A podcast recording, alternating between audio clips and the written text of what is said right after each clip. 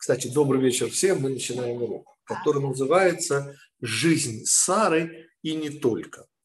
Спасибо. Я хочу акцентироваться, не за что, я хочу акцентироваться на «и не только». Потому что, господа, мы сейчас будем говорить о жизни Сары. Но в конце я обязательно задам а, свой... Не, не работает, что не звонки, что куда. Что, господа, кто-то не слышит? А? Все в порядке, все слышно. Хорошо. Что означает в заголовке «и не только»? Жизнь Сары, так называется наша глава. И особенность ее в том, что нигде больше в Пятикнижии Моисеевом, а, слава богу, 54 главы, нет слова «жизнь» в заголовке. Ну, не сделали мудрецы ни одну главу, ни одну главу не посвятили моей жизни. Ну и вашей. А об этом как раз и не только. Потому что если речь идет только о жизни Сары, ну, простите, это не Тора. Ну, господа, потому что, ну, где я и где мама Сара? Ну, где мы все с вами, где уровень працев, простите, ну, простите, ну, никакого к нам отношения не имеет. Но, тем не менее, Уж ежели Тора, то простите, то это учение.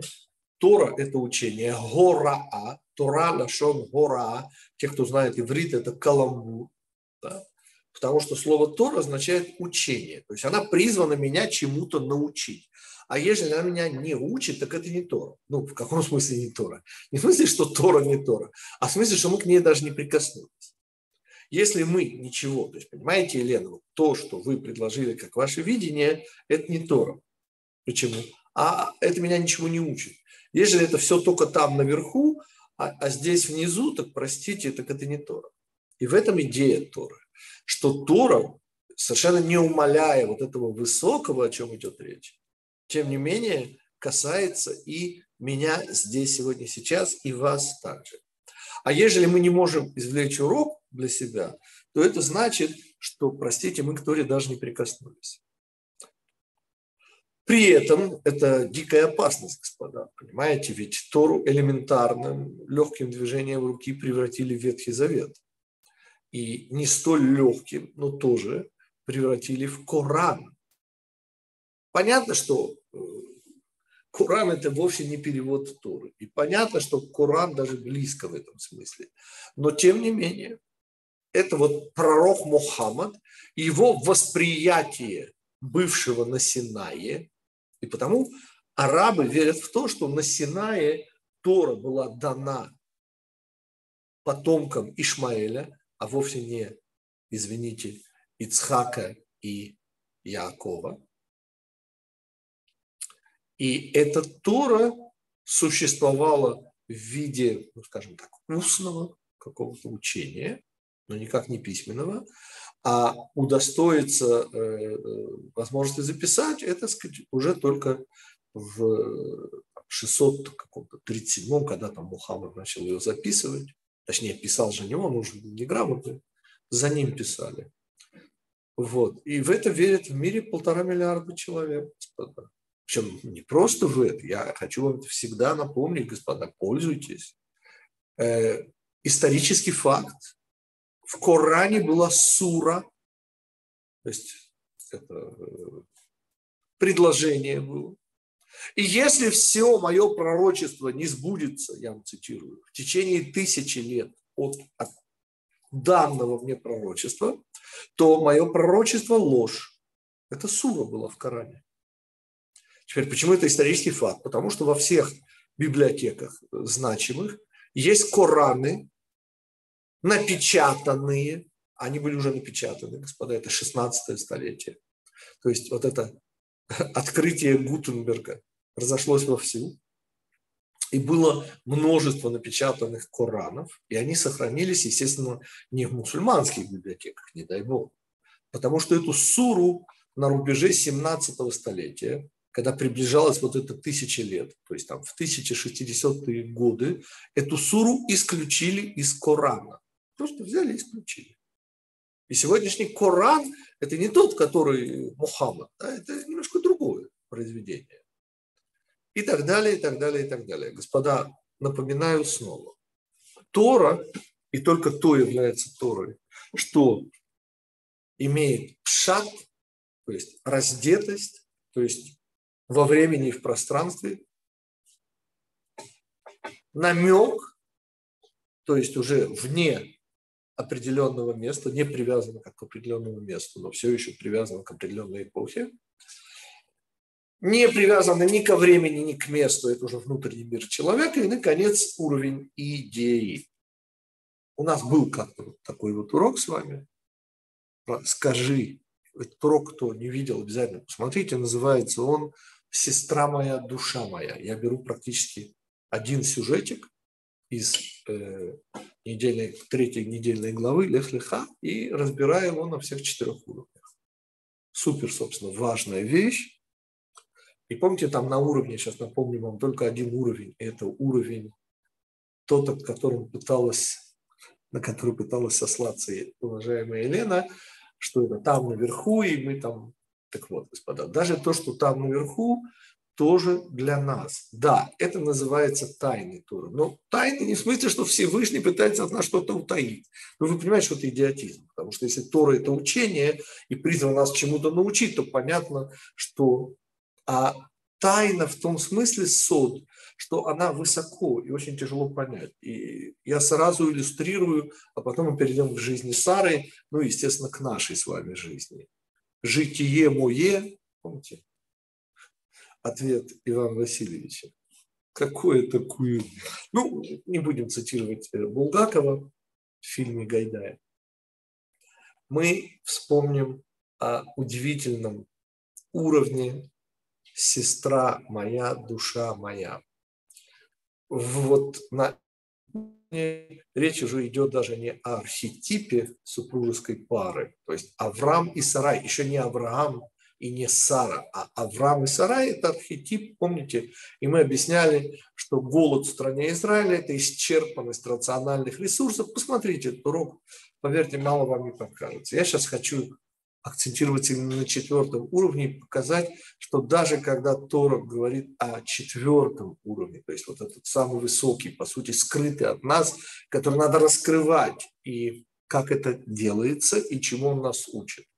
Так вот, тело – это ссылка на Вилинского Гаона, но не только, в общем, и на мудрейшего из людей, Сулеймана ибн Дауда, мир с ними обоими. Те, кто помнит старика Хатабыча, я люблю это цитировать. Ну, Шломо сын Давида, Сулейман ибн Дауд.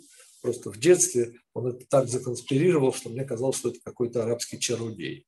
Ну, разве можно понять, что Сулейман – это Соломон, а Дауд – это Давид? Ну, вот так это еще камень в огороды мусульман, но мы с вами говорим сейчас о намеке, который присутствует у мудрейшего из людей, а Вильнинский Гаон его объясняет. Когда мы поем каждый вечер шаббата, встречая шаббат, доблестную жену кто найдет, Эшет Хальмиимца, то в соответствии, я не устаю это повторять, с мнением Вилинского Ильяу Гаона Виленского.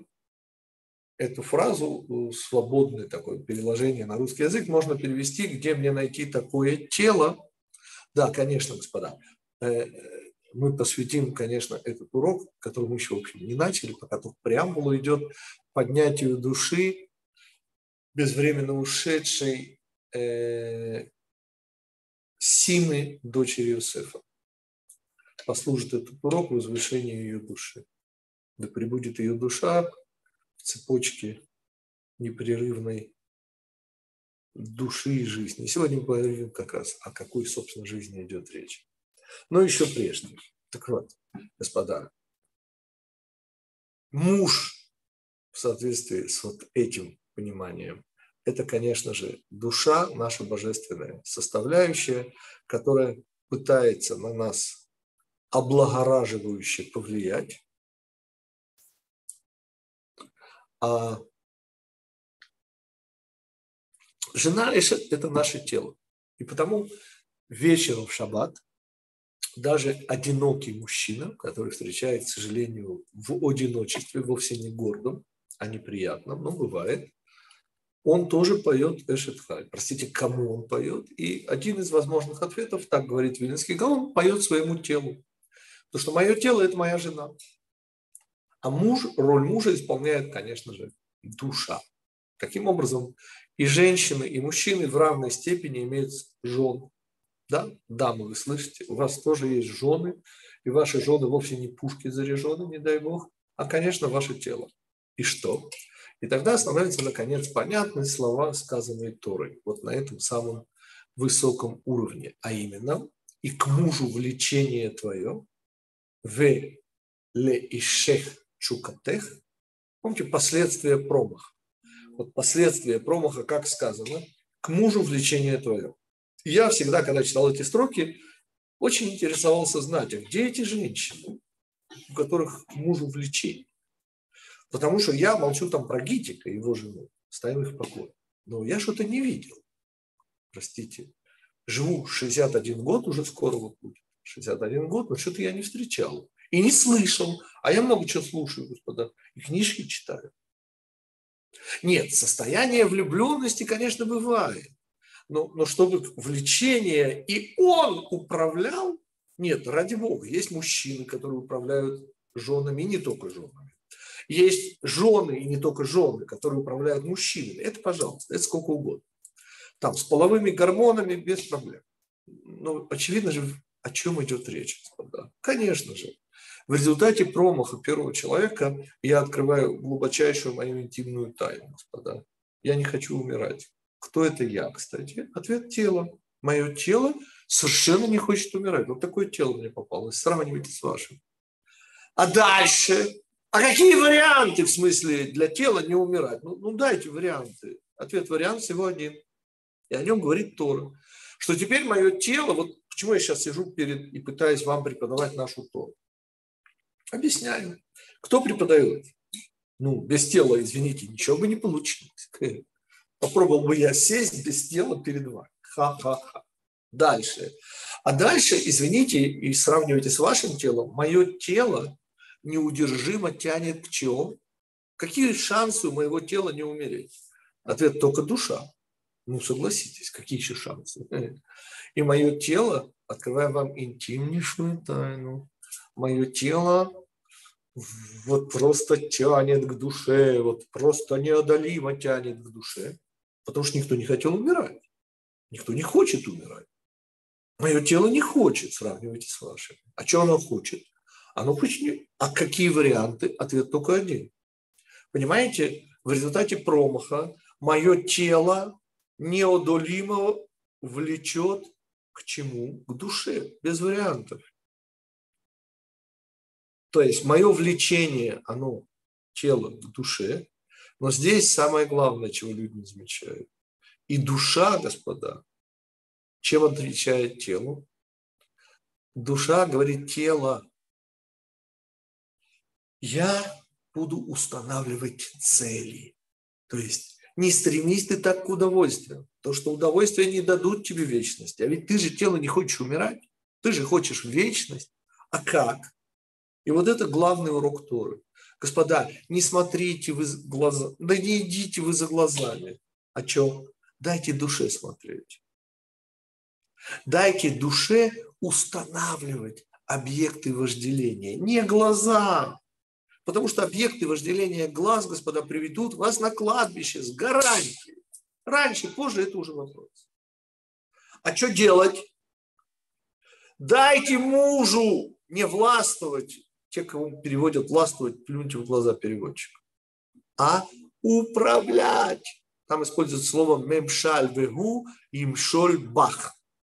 И он будет управлять женой. Жена, которая тело, а муж, который душа. Дайте душе устанавливать цели. И тогда ваша жизнь станет похожа на жизнь. И это была преамбула к пониманию, а что це такая жизнь. Ну, понятно, что это не биологическое существование. О чем? И единственная недельная глава, которая дает, вот мудрецы дают ответ на вопрос, а что такое жизнь, господа? Ну, жизнь Сары. У нас нет другого, другой главы из всех 54 глав Пятикнижия. У нас нет главы о заглавленной жизни. Я понимаю, жизнь Сары. Но не только же, это же и я, и вы, все люди доброй воли. Так вот, господа, что поражает в этой недельной главе? Я думаю, вы все это помните, что в этой недельной главе Сары нету. Просто нету. В смысле? Ну, ну жизнью Сары называется заглавлена глава, простите, в которой Сара хоронится, то есть ее нету, она умерла. И что? И, и все дальнейшее происходит после ее похорон, ну как и происходит. Вот человек ушел из этого мира. Ну и, и, и причем здесь, почему это называется жизнь Сары? Ну почему не предыдущая глава, где Саре 90, где Аврааму 100, а Ицхаку 8 дней, и он первый на земле еврей по рождению, не по выбору. Вот это, да, это жизнь Сары. А? Или мы чего-то не понимаем? И ответ, как всегда, у Гитика по-одесски. Или, или, господа. Так вот, что хотят сказать нам мудрецы, говоря о жизни. И я сейчас привлеку, конечно же, еще одно место в Пятикнижии Моисеевом. Это уже далеко-далеко, в пятой книге Пятикнижия. Но не так далеко от нас, ибо мы только что завершили цикл, помните, и за пять недельных глав до конца Пятикнижия, в недельной главе, по-моему, Китовой, я не ошибаюсь, надеюсь, там как раз-то и говорится, помните, жизнь и добро, смерть и зло дал я перед вами, и Всевышний реально рекомендует выбери жизнь. И помните, приходит мой учитель, Самрайский Рэб, и задает потрясающий вопрос. Поскольку также, я надеюсь, вам памятно, за что я люблю наших мудрецов. За вопрос. Вопрос звучит так а, простите, куда делось добро? Ну, нам предложили выбор. Вот жизнь и добро, смерть и зло. И сказать надо было как? И выбирайте жизнь и добро. Ну, говорят, не-не-не, выбирайте жизнь. А, а добро опустили. Почему? И объясняет мой учитель. Понимаете ли, господа? Жизнь – это средство. А результат называется добро или, не дай Бог, смерть, и тогда результат будет зло. И я снова, понимаете, для того, чтобы понять хоть что-либо в Торе, вообще надо бы ее знать, желать, ну не всю, конечно, кто же знает всю Тору, ну так, чтобы побольше, чем только тот узенький кусочек, который мы с вами сейчас рассматриваем. И что я сейчас хочу вспомнить? Опять же, не злым, не добрым, злым, не добрым словом хочу помянуть, опять же, переводчиков – потому что э, я перевожу совсем не так. Дело в том, что Исав в известном отрывке из пяти книжей, они все более-менее у нас на слуху, помните, говорит, «Ве они олех ламут, ве лама ли бехора». Как нам обычно переводят? А я, говорит, по-разному переводят. Э, но, но так как надо перевести, знаете, как надо перевести? а я собираюсь умирать. И зачем же мне первородство? Так вам не переводят, а зря. Потому что Олег Ламут – это очень интересная вещь. Это в русском языке вот собирают, то есть это э, в английском есть это время специальное, не помню, как оно называется, что-то там незаконченное совершенно. Я не помню все эти, извините, грамматику английскую учил в университете 44 года назад, но не помню, не помню, не пользовался. Но по-русски это можно перевести как «собираюсь умирать». Еще более точно «выбираю умирать». Ну, «собираюсь умирать», то есть это, это выбор. Исав – это его выбор, он собирается умирать. Естественно, речь не идет, господа, о биологическом он совершенно никто не хочет умирать. Мы же сказали, наше тело, извините, оно к душе тянется. А что же означают слова Исава? что он, собственно, собирается умирать. В каком смысле собирается умирать? И ответ он более чем знаменателен. Понимаете, господа? В какой-то момент, если мы идем не за душой нашей, не за божественной составляющей, а выбираем смерть, то как выглядит этот выбор? Я вам объясню. А это значит, что плевал я на следующий мир и на вечность. Понимаете? И журавель в небе, да бог с ним. А вот нельзя ли так, лет 70-80, при отличном здоровье, да, при замечательно действующих легких, обалденно функционирующем половом аппарате. Ну, что там у нас еще есть? Желудок опять же. Ух, какой желудок. Луженый. Все переварит. Самые исключительные деликатесы переварит. И вот так лет 70-80, ну, а потом, ну, что делать? Заканчивается. Вот это называется выбирать смерть. Нет. Это значит, что иметь такую не жизнь, а житуху. Ну, прожить, ну, не очень много там, понятно, не вечность, ну, такое 78 лет. Но так, чтобы было, что приятно вспомнить. Ну, вы таких людей встречали. Вот это, собственно, и называется выбрать смерть. Так, чтобы глазами устанавливать цели. Вот что вижу и что хочу, вот это и есть жизнь или житуха. Ну вот а наоборот, Тора говорит, что это, простите, не жизнь. И почему мудрецы, это не, очень жестко, на самом деле, сказать, жизнь Сары про главу не вот предыдущую, господа, где Сара стала мамой, где стала мамой не просто, а, а Израиля. А Израиль это не просто, а, извините, креатура Всевышнего. Это мама, ну вот про Хаву Ем, всем известную, да, сказано «мать всего живого». И там у нас был, помните, целый комментарий, это все же называется Хава, а не Хая. А здесь реальная мама тех, понимаете, вот все те, кто пытаются, стараются реализовывать цели Всевышнего в этом мире, через этот мир, их всех, даже тех, кто не родились евреями, называют детьми Авраама и Сары. То есть они все, мы все дети Сары. И те, кто родились евреями, естественно. И те, кто, помните, я всегда доказываю для евреев, потому что для неевреев не надо доказывать, они это и так понимают. А вот евреям некоторым надо это доказывать. Помните? Удивительный закон, по-моему, с 1938 года, по-моему, 38 ну, если ошибаюсь, простите, но, по-моему, с 38 года, у меня в книжке о катастрофе, там точные даты, я проверял, по-моему, 38-го, если не ошибаюсь, был удивительный закон. Заставили всех евреев, их уже перед этим, по-моему, за год или за два, уже лишили гражданства немецкого. То есть они жили в Германии. Их дедушки, их там, я не знаю, может быть, еще с первого крестового похода и до него. Но ну, суть не в этом, а в том, что их лишили этого самого гражданства, а нечего. Все эти пархатым, извините, а что? Ну, у них были удостоверения личности. Ну, вот как внутренний паспорт, типа. Так вот их всех потребовали в муниципалитеты, или там, где эти, э, как в СССР это было, отделы милиции, ну, там, где паспорта оформляли, и их, соответственно, э, заставили вписать в свои удостоверения личности вместо всяких Лотта, Бригитта, ну, какие у евреев были имена, понятно, да, в Германии.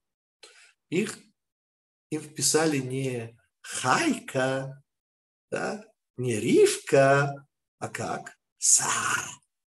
Я это еще помню по Черновцам, господа, Западной Украины. Кто не жил в Западной Украине, тот настоящего советского антисемитизма и не пробовал. Это нужно было, извините, во Львов, в Черновцы, в Ивано-Франковск. Вот там был наш настоящий западенский советский антисемитизм. Слава Богу, другого не пробовал. О другом я пишу в своей книжке о катастрофе. Что? Так Удивительная же вещь, господа. Ежели нашей маме Саре не могут простить и через тысячелетия, чего она сделала, так она, по-моему, не зря прожила свою жизнь, понимаете? Потому что если всем Бригиттам и Лоттам, немкам иудейского, в лучшем случае, потому что не только иудейского, вероисповедания, присвоили почетное звание Сарам, это дорого стоит. Я о чем? Я всего лишь о совершенно простой вещи. Если мы идем за Савранским Рэбе и понимаем, что добро вообще-то это не результаты, господа, это подарок Всевышнего, а средство для реализации цели Творца в этом мире у нас всего одно, и оно называется жизнь. Альтернатива – это выбор Исава – это те, кто идут за глазами, а не за своей божественной составляющей. Снова повторим, господа, когда Всевышний говорит в Пятикнижии, это уровень сод, это действительно нужно копаться и подниматься и обнаруживать, что к мужу влечение твое, это значит, что тело, оно неодолимо, влекомо к душе, потому что не хочет умирать тело. И вот это умное тело, хорошее тело, которое не хочет умирать, и воленс не воленс, да, передает управление, не власть. Не дай Бог, там сказано мемшаль, им шольбах. И дать мужу, то есть душе, управление. А управление, господа, это цели устанавливать. Это не размениваться на то, что глаза предлагают, а идти за целями, которые и вот оно и звучит. Понимаете, что такое жизнь? Жизнь – это то, что остается. Это вечность. Вот из того, что сделала мама Сара, и проходят тысячелетия, и всех этих немок, бригит и прочих всяких, Лора и прочие, я знаю, какие там у них были имена. И их вдруг называют Сара. Представляете? И называют не как у нас в Черновцах на улице, а говорит, Сара пошла. Не, им вписывают в удостоверение личности. Все чин-чином, с немецкой пунктуальностью. Так и вы понимаете, что такое жизнь Сары. Их хотят нам сказать мудрецы удивительную вещь. Понимаете, жизнь – это не кайфы, которые вы словили, и даже не дети, которых вы родили, и вообще даже не Тор, который вы выучили. Жизнь – это то, что остается, когда уже вас здесь нет. Это могут быть дети, если у них тоже будут дети. И помните, я всегда... Это не Аллаха только, господа, помните? Это вроде бы придумал Шендерович, но есть мнение, что не Шендерович. Но помните его замечательный ответ, я слышал его от его имени. Кого считать евреем? Он говорит, те, у кого внуки евреи. Вот, вот те, у кого внуки евреи, вот того можно считать евреем. И мы уже на эту тему много раз вспоминали, господа. Тут количество не помогает. Помните, у, чтобы не сглазить Бениамина, сына Якова, было 10 сыновей. Да? Ну, 10 детей. А у Дана один, совсем один. Хушим бен Дан. Шо? И когда мы приходим в пустыню, помните, это же можно удивиться таки. Беньямин самый маленький, а Дан значительно больше. И, и потому, господа, я Помните, я же внук дважды миллионера. То есть мой дедушка, папа моей мамы, два раза стал миллионером. Один раз при Румынии, другой раз при советской власти. И что? И ничего. Помните, в далеком 1937 году моей 13-летней маме, ну, тогда еще, конечно, будущей маме, сказал, что я уже обеспечил своих правнуков. Господа, я внук, я не правнук. То есть понятно, что даже моих детей, и куда все ушло. И помните, при советской власти вот такие замечательные, мне рассказывала мама, банки для варенья были. Там литров, 10 литров, 5 литров. Все забиты, в основном обручальные золотые кольца, ну еще какие-то там. И таких банок было не одна, и не две, и даже не три. Много. И все это закопано где-то в районе Колумы. Знаете? реальная Ивано-Франковская область, на границе Черновцов. Я к чему? Я к тому, что жизнь, господа, это, оказывается, средство получить вечность. И жизнью называется только то, что мы встретим в следующем мире. А все, что мы там не встретим, ну, например, гадости мы там не встретим, потому что те, кто там окажутся, не в смысле, что они делали гадости, но в чистилище, помните, нас огонь ада, это будет как серной кислотой из нас вытравливать. А если кроме этих удовольствий по методу Исава в нас ничего не будет, так и от нас тоже ничего не останется. Потому что все, что проходящее, оно приходит и уходит. Я как всегда, самоцитата. Шницель, который вы едите, даже шницель вашим не становится. Это, это трагедия. Таким образом, если мы переходим с мамы Сары на себя любимых, то что мы должны помнить? Во-первых, то, что сказала нам Тора, что жизнь – это только средство. А цель – добро. Это то, что Всевышний нам приуготовил. И вот ежели мы да всю жизнь, да будем стараться, то, глядишь, а по поводу того, что 60 лет, 70 лет, кому-то даже, дай бог, 80 лет, а можно больше. Вот сейчас отец мужа. Помните, у нас свадьба, те, кто видели даже фотографию. Спасибо всем за поздравления. У нас буквально на исходе шаббата были. Мы повторяли семь благословений под хупой. Я поближе познакомился. Дяденьке 85 лет чтобы не сглазить. Выглядит на свой возраст немного, ну и не старше. Нормально, 85 лет такой еще, слава богу. Все в здравом рассудке, движется, все как следует. Ну или не как следует. Я не... Вы же помните, что я стою на позиции Михаила Михайловича Жванецкого, как и во многих других вопросах, который говорил, что нет здоровых людей, есть недообследованные. Ну, это понятно. И, и что? А то, что, господа, дело ведь не в количестве лет. Да и потом, если честно, вот вы так глянете в какой-нибудь возраст, там, 23 года, и если в этом возрасте вы не женились, не вышли замуж, не родили ребенка, то сколько вы из этого года, вашего 23-летнего возраста, можете вспомнить? Я очень удивлюсь, если больше 20-30 минут. У вас редкостная память. Я о том, что на самом же деле из всей нашей жизни и ради этого, снова говорю слово «средство». Понимаете, ради этого нам дают родители и дадут возможность родиться в этом мире. Ради этого у нас братья и сестры, начальное воспитание, университеты наши. Ну, кто-то как Горький их проходил, я вот в еврейском университете, слава Богу, никакого Алексея Максимовича Пешкова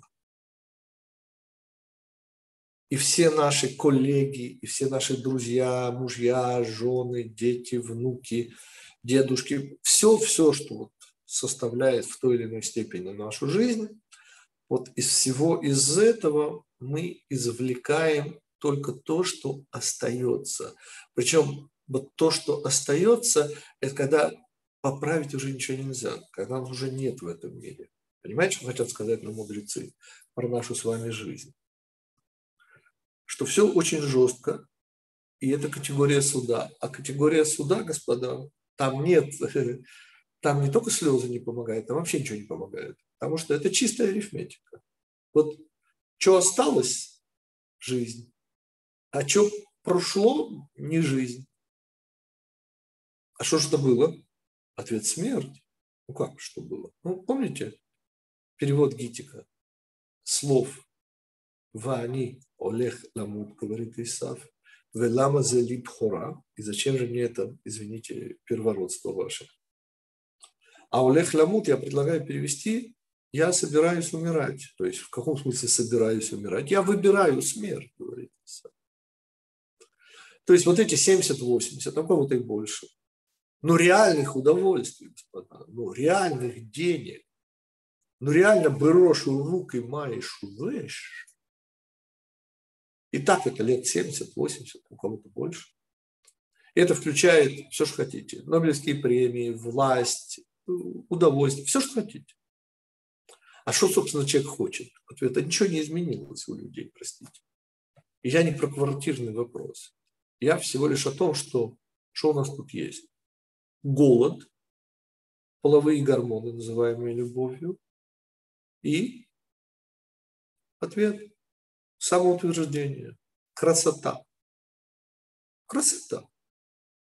Помните лучку людоедку? Поедешь в таксо, красота.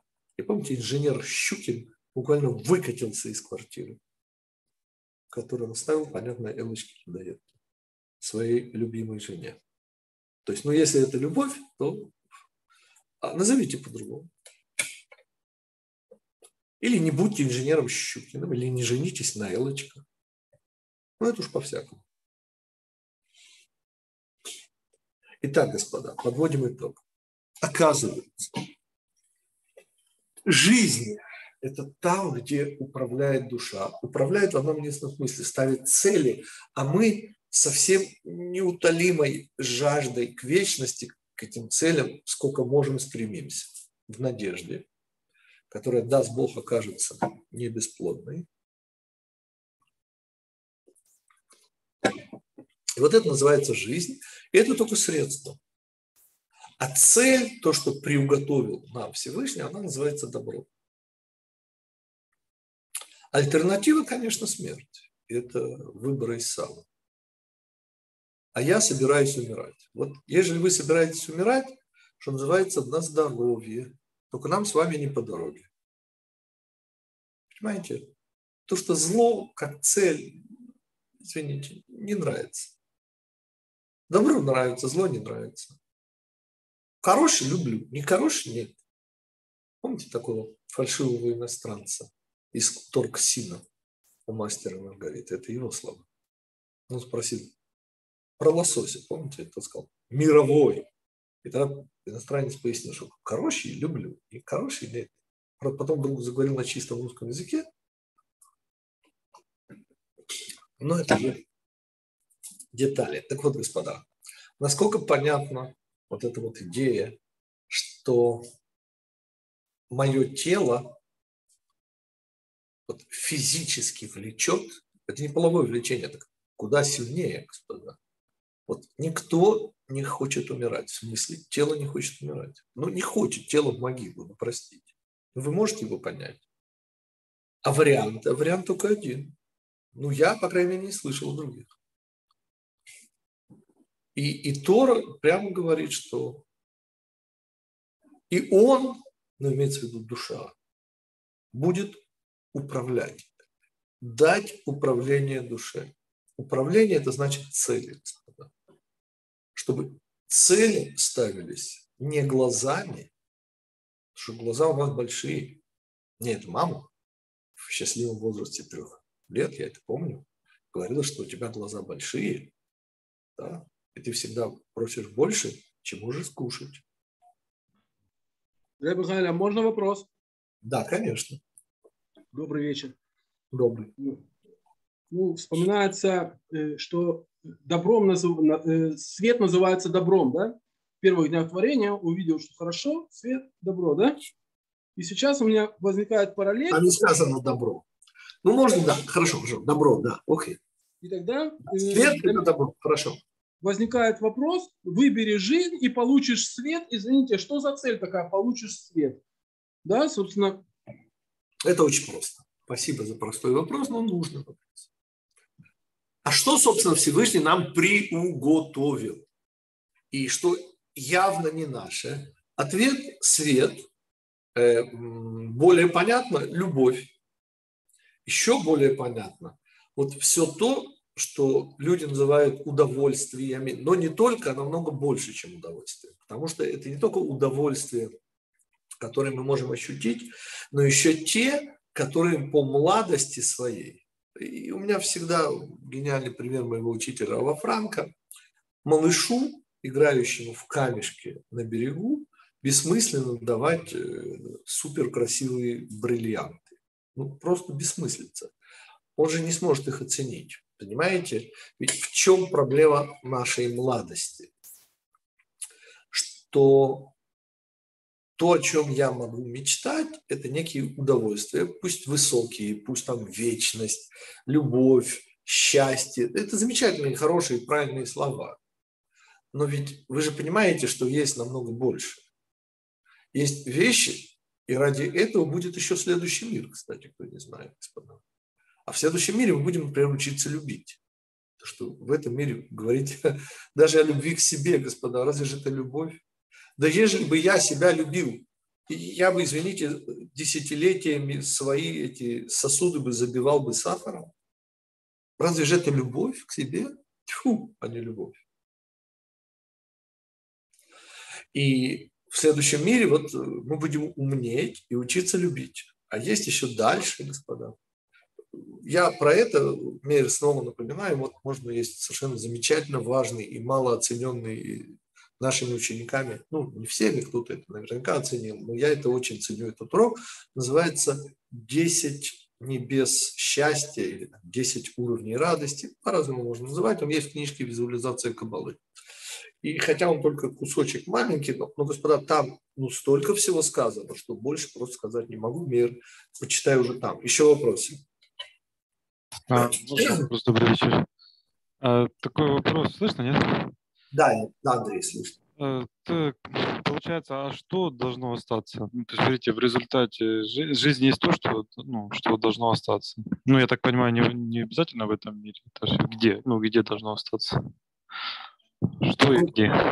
Горят, и мы определили. Остается то, что мы без дураков вложили, вложились да, в стремление к установленным Всевышним целям. Вот выстраданное, да, вот та истина, которую мы для себя открыли, это мало, это интеллектуальный, это героизм, конечно, но недостаточно. А еще смогли на сердце положить, то есть выстрадать. Вот это то, что остается. Вот. То есть не только понять, но и прочувствовать. Научились не головой, научились сердцем. А как вы знаете, попасть в сердце – это ну, задача всей жизни человеческой. А То есть не, не- не только понять, но прочувствовать, да? Где в остается в будущем вот то, что В прочувствовал? памяти Всевышнего. Где же там еще может быть? Больше ничего и нету с точки зрения вечного. Памяти Всевышнего. Помните, мы что просим в голове года? Да? Мы просим Всевышний, говорит, вспомни. Но при этом как-то вот сердце немножко так, потому что вы же знаете, что Всевышний вспомнит. Ответ на букву «Усё». А у меня в жизни есть вещи, которые ну, вот самому неприятно вспоминать. Раб Михаил, а как быть с Чего результатом? нет в памяти Всевышнего, нет вообще. Да-да, слушаю меня. Так результаты же не наши, получается, что они... Что, что за дела? Усилия наши. Да, а такие, что нам Всё. остается? Что-что? Нам остаются только заслуга за наши усилия, Заслуга. за заслуга, правильный выбор. Это, понимаете, вот заслуга трехлетнего ребенка, как бы вам сказать, ну, вызывает у меня, как у родителя, вот оно вызывает, ну, как я не знаю, ну, улыбку. Я даже не знаю, как это назвать. Понимаете, еще раз, мы говорим не о заслуге. Мы сейчас говорим не о результатах. Результаты – это к Исаву, это не к нам. Это вот те, кто хотят умирать, вот, вот для них результаты, там замечательно, Нобелевские премии, миллиарды, любовницы, это все туда. Это к Исаву, это не ко мне, простите. У нас другая конфессия. А что в нашей конфессии говорят? А в нашей конфессии говорят очень удивительное и малоиспользуемое людьми слово «эмпатия». Понимаете? А еще безиерархичность. У нас такие слова странные какие-то, да? И э, обращайте внимание на малогабаритные цели. Да? Вот помните, я, я не устаю себя цитировать. Вот если бы у нас была бы духовная газета с духовными новостями, да, то понимаете, что там было бы написано в заголовке, что, что Рабинович улыбнулся Абрамовичу. Что улыбнулся? Ответ просто так улыбнулся. Вот это заголовок, вот это я понимаю, вот это новость, господа. И вообще, обращайте внимание, э, на симпатичность все обращают внимание, а вот эмпатичность ну, дорогого стоит. И самое главное, мир, э, правила игры, э, а гарантий никаких нету. И пока человек жив, ну, старайтесь. Я вот стараюсь. Вот с вами, например, встречаюсь. Хотел бы, конечно, живьем, но что же делается в этой России и Украине? Просто издевательство какое-то. Только мне в России дали там, а я бы уже заодно и Украина там, и дай бог бы и Латвия в Ригу бы съездил бы пообщаться. Я уж соскучился, два года не был почти без малого. И что? А у них тут красная зона, представляете? Мрут. Господа, может, вакцинироваться бы стоило? А? Я, я сам не люблю эти гадости. У меня вот после третьего укола, первого и второго, у меня одинаковая реакция, плечо болит целый вечер. Я, я знаю, это минимально, да. Ну, но неприятно все равно. И потом это удар по этой самой системе нашей иммунной. Я все понимаю. Ну, как-то, понимаете, пока вы живы, еще есть шансы. А вот умирать, ну, как-то не очень хочется. А, рука у всех болит. Да, вы считаете, что это бесплатная реклама вакцины? Я, Я, тоже... знаю, что тоже может не спасти. Я, я все знаю. У Всевышнего, поймите, опять же, от дорожно-транспортного происшествия вакцина точно не поможет. Да хоть 10 вакцин. Ну, все-таки. Все-таки Всевышний нам велел, будьте любезны, будьте любезны, э, очень очень старайтесь, э, беспокойтесь о здоровье. Ну, до разумных пределов, потому что здоровье, в конце концов, тоже не цель, это средство. Потому что кто не курит, помните, есть лучший еще вариант, да?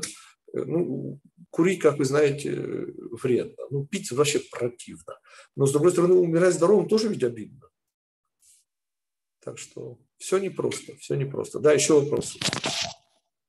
А можно про Исава? Его, получается, ошибка была в том, что, ну, его склонность в том, что он, э, э, ну, только строгость, качество суда. Ну, и он совершенно не учитывал, получается, милосердие, ну, качество. Ну, то есть он В общем, можно так сказать, что те, кто оценивают, те, кто судят, а судят они по видимым результатам, и они оказываются в ловушке, потому что разбитое сердце, это выглядит, ну, а ведь нет ничего более цельного, чем разбитое сердце.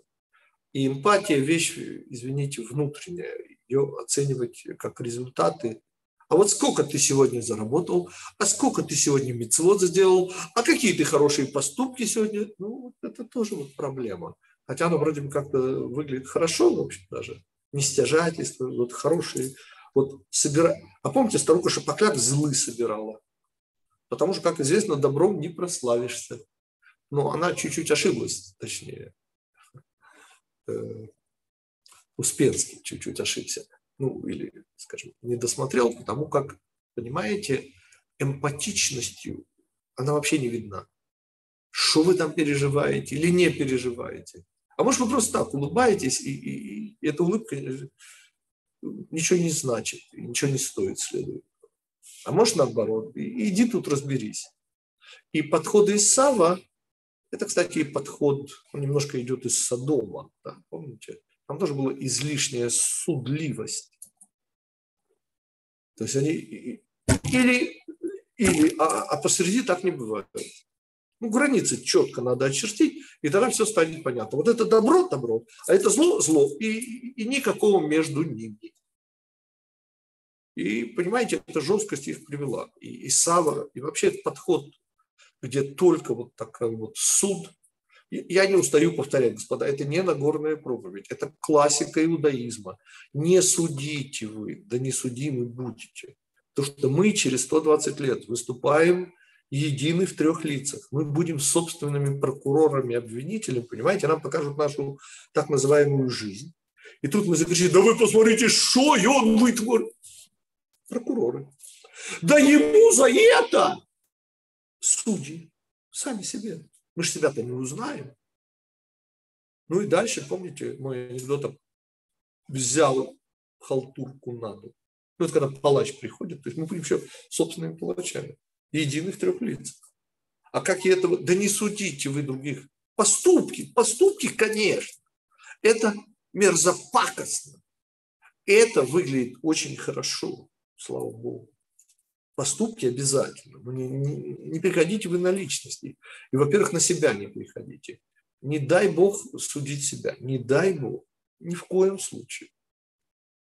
Потому что откуда мы знаем? Может, мы завтра вообще чего-то там хорошее будем из себя представлять. Вот что-то такое удухотворяющее произойдет с нами. А как же судить, оправдывая? Перкей как же судить о... Перкей вот суди, оправдывая. Поступки, господа, поступки. Как говорил э, замечательный э, учитель Рав Мордыхай Нойгершей. Если, говорит, вы видите Виленского Гаона, ну, условно, да, который там в маске, ну, не в этой, а такой черный там, и в такой специальной, ну, в общем, короче, с инструментами, а завтра читаете, что тот самый банк, возле которого он что-то там и, и был обкраден, и, и оттуда вытащили из сейфа вот с помощью таких же вот, то вам даже мысль в голову не должна приходить, что это сделал Виленский Гаон. Не переходите на личность. То есть сам поступок обокрасть банк, это, это гадость, это мерзость. Вот. Но, но что это может на личности не переходить. Потому что это не я, это, э, это помните, э, пророк Шмуэль, который уже незадолго до смерти, а он был, помните, как Муше и Аарон вместе взяты. И вот он смотрит на Килява, сына э, Ишая, ну, брата Давида, старшего. И он говорит, ну, это точно Машех. Ну, ну господа, ну, это, это было видно просто. Ну, ну там, там же братья были у Давида, чтобы не сглазить. А помните, что говорит ему Всевышний? Шмуэль, пророку Шмуэлю, который не просто там на, на самой верхотуре своей жизни находится.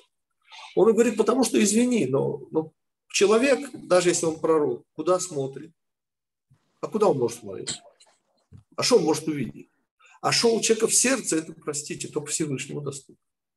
И потому не судите, слышите, не судите. Поступки, конечно, сто процентов, это наша работа.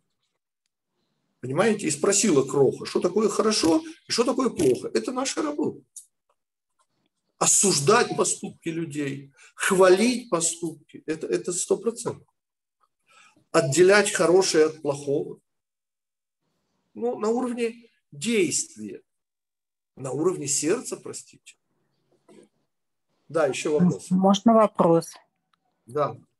Скажите, пожалуйста, вот в прошлой главе Вейра у вас тут есть такой подраздел «Вопрос вопросов», когда да. изгоняется Агар, и да, вы да, говорите, да. что э, Всевышний ставит двойку Аврааму и Сарай, и в результате рождается переадам дикий человек. А почему, почему он ставит двойку? Я там объясняю, э, Рина, вы там должны были это обнаружить, потому что когда Раби Нахман сказал, что нет места для отчаяния в этом мире, понимаешь, он сказал, что вообще нет, ну, то, что не имеет места, не существует, нельзя отчаиваться. Теперь отчаяние, господа, всегда у ассоциируется с чем-то плохим, а иногда бывает отчаяние от хорошего. Например, что говорит Авраам, как он отчаялся, помните? Я Василия Теркина цитирую ну, когда он соглашается на медаль. Мне говорит, ордена не надо, я говорит, согласен на медаль. Ну, то есть он говорит, Лу Ишмаэль Ехеле Фанеха. Господа, эти слова мы платим до сих пор за эти слова. Да. Ну, в смысле, что вот хотя бы только бы Ишмаэль не прожил, господа. Авраам, извините, не на этом уровне, а жил перед тобою. И, и Ишмаэль таки сделал чего, господа. И, и те из арабов, кто останутся живы после Третьей мировой войны, они, они еще придут к нам, господа. Не путается и самым. То есть имеется в виду, что мама Сара, когда она дает э, свою и хочет родить себе сына от Агари, да, это тоже отчаяние. Оно не обязательно плохое, понимаете, но на уровне Авраама и Сараи это ошибка, это ошибка. Это ошибка. Но это на их уровне, господа, это не про нас, вообще не про нас, не наш уровень. Ну, я тогда, может быть, добавлю еще к нашей теме 127, ну, все-таки сказано, помните, и было лет жизни Сары 100 и 27. А я хочу вспомнить э, тоже нашу еврейскую царицу Эстер, помните, с еврейским именем Адаса. Мигелат Эстер. И помните, там тоже появляются эти 100 и 27. Так вот, есть Мидраж, по-моему, это Мигела, но я не уверен, что это трактат Мигела, который говорит, что наша царица Эстер изумительно властвовала над 100 и 27 провинциями вот этой необъятного персидского царства. И это имеет некоторое отношение к нам с вами. Понимаете, вопрос, который вы не задали, давайте я его сам задам. Господа, ну все-таки пришло уважение. Вот эти 100 и 27, и мама Сара, и эти удостоверения личности, где э, всем этим Маргаритам записывали Сага. Вот как это ко мне будут применить? И я со всей Гитику свойственной скромностью хочу вспомнить про царицу Эстер. Есть мидраж, который говорит, что она выучила у мамы Сары, то есть вот, вы, вы же знаете, что каждое утро мы, сказано, Мишна, по-моему, ну не поручусь, что обязан еврей задавать вопрос, ну когда, когда мои поступки да, будут на уровне Авраама, Ицака и Якова.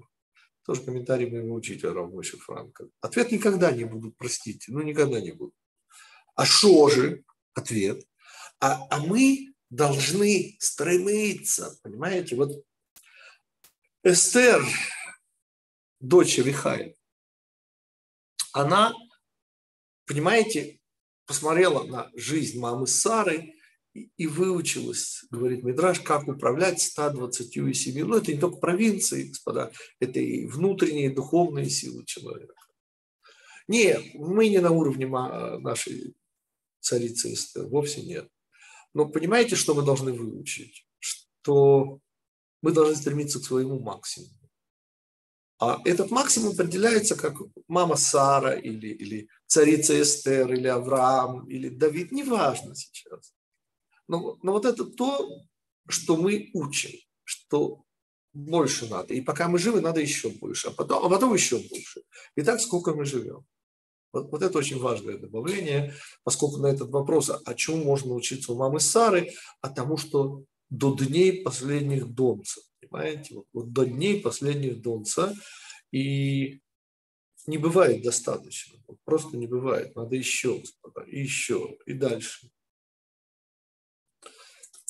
Окей, господа, мы на сим остановимся. Желаю всем хорошей недели.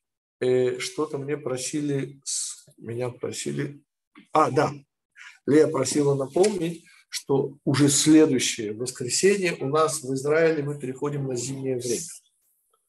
Так что 7 часов по иерусалимскому времени, это вот как сегодня 6 часов по иерусалимскому времени. А мы тоже переходим. Это будет как бы, мы, а Украина мы... тоже переходит, надеюсь, сильно. А, да.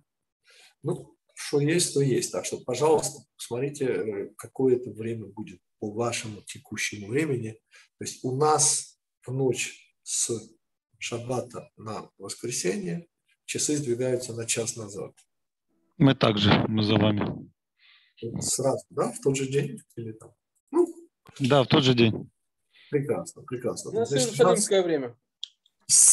Хорошо. То есть вы живете по иерусалимскому времени, слава Богу, никакие там москальское, московское, слава Богу. Слава Богу. Равгитик, знаете, что получается по Москве 18 часов? А, ну, если на час назад, то я думаю, если у нас сейчас совпадает... А вроде, это... вроде как мы в прошлом году все равно было... По, по нашему Если было... у вас сейчас не двигают в Москве, так? Да. У нас на час двигается назад то это значит будет по вашему шее, да. А может тогда перенести все-таки по вашему и по, на, на час все-таки вперед? Один раз сделать 8, а когда да. у вас, а когда в Российской Федерации? У нас не переводят. А у вас вообще не переводят, да, да, да, да, да, да. да. Помню президент Медведев, как же, как же. Раньше а... было просто в 20 часов ваше занятие по Москве. А птиха у нас тогда будет еще позже, судя по всему. Да, это тогда вообще уже будет позже. Слушайте, а э, Свердловск, то есть нынешний Екатеринбург, это же вообще ужас. Ой, слушайте, знаете что, мы тогда пошлем специальное сообщение. То есть пока я ничего не меняю, вот у нас по-прежнему 19.00 по Иерусалиму, и это значит 18.00 по Москве будет следующая неделя. Но ежели мы я, я думаю, подумайте, что... подумайте. Ну, просто оно не получится, потому что действительно она же потом тиха, господа. А Это уже вообще будет очень поздно. Так что если что изменим, мы подумаем. Но, но я думаю, что оно останется все так же, как и 19.00 по Иерусалиму, а уже Иерусалим превращается в зимний. Поторгуемся, 18.30.